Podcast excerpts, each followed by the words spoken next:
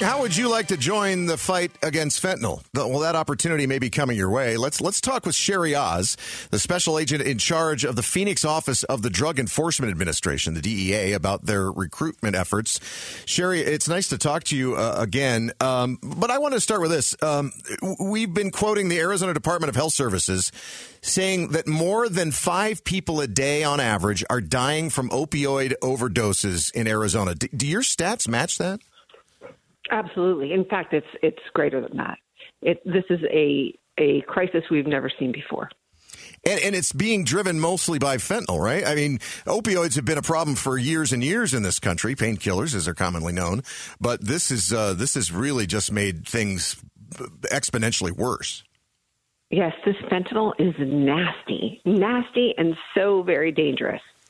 And so when you hear of these busts uh, coming across the border of massive amounts of fentanyl, that's got to be frustrating for you. Do you have any, um, do you help at all with the control of those drugs coming across the border or the enforcement? So we, yeah, we are focused on the Sinaloa cartel, and they are the manufacturer and distributor of the fentanyl that comes into Arizona. That is primarily our challenge, and we are 100% on board and, and doing everything we can to stop that. I um when we talked before, I, I, told you I'm I'm in recovery. I've got uh, more than 12 years clean and sober now, and I was chatting with a 19 year old kid on Saturday morning who I just started sponsoring, and um, he woke up kind of in a stupor, leaned over and snorted something that was on a table. It ended up being fentanyl and uh, he didn't come out of a coma for a month and a half. Mm-hmm. This is just, uh, I mean, it is just mind boggling how dangerous this is. If you had an unlimited budget, how would you approach the fentanyl crisis? People. People are our greatest resource.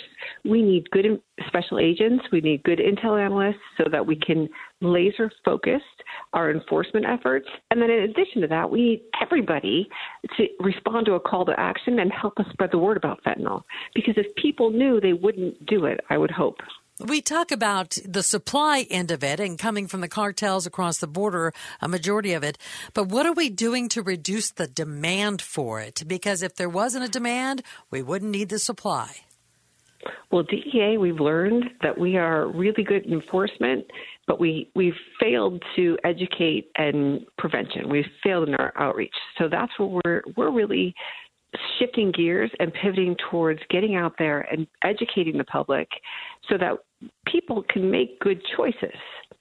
We're talking with Cheri Oz, the special agent in charge of the Phoenix office of the DEA. And uh, you reached out because you guys are recruiting. So, how does one become a DEA agent or an employee of the Drug Admin- uh, Enforcement Administration?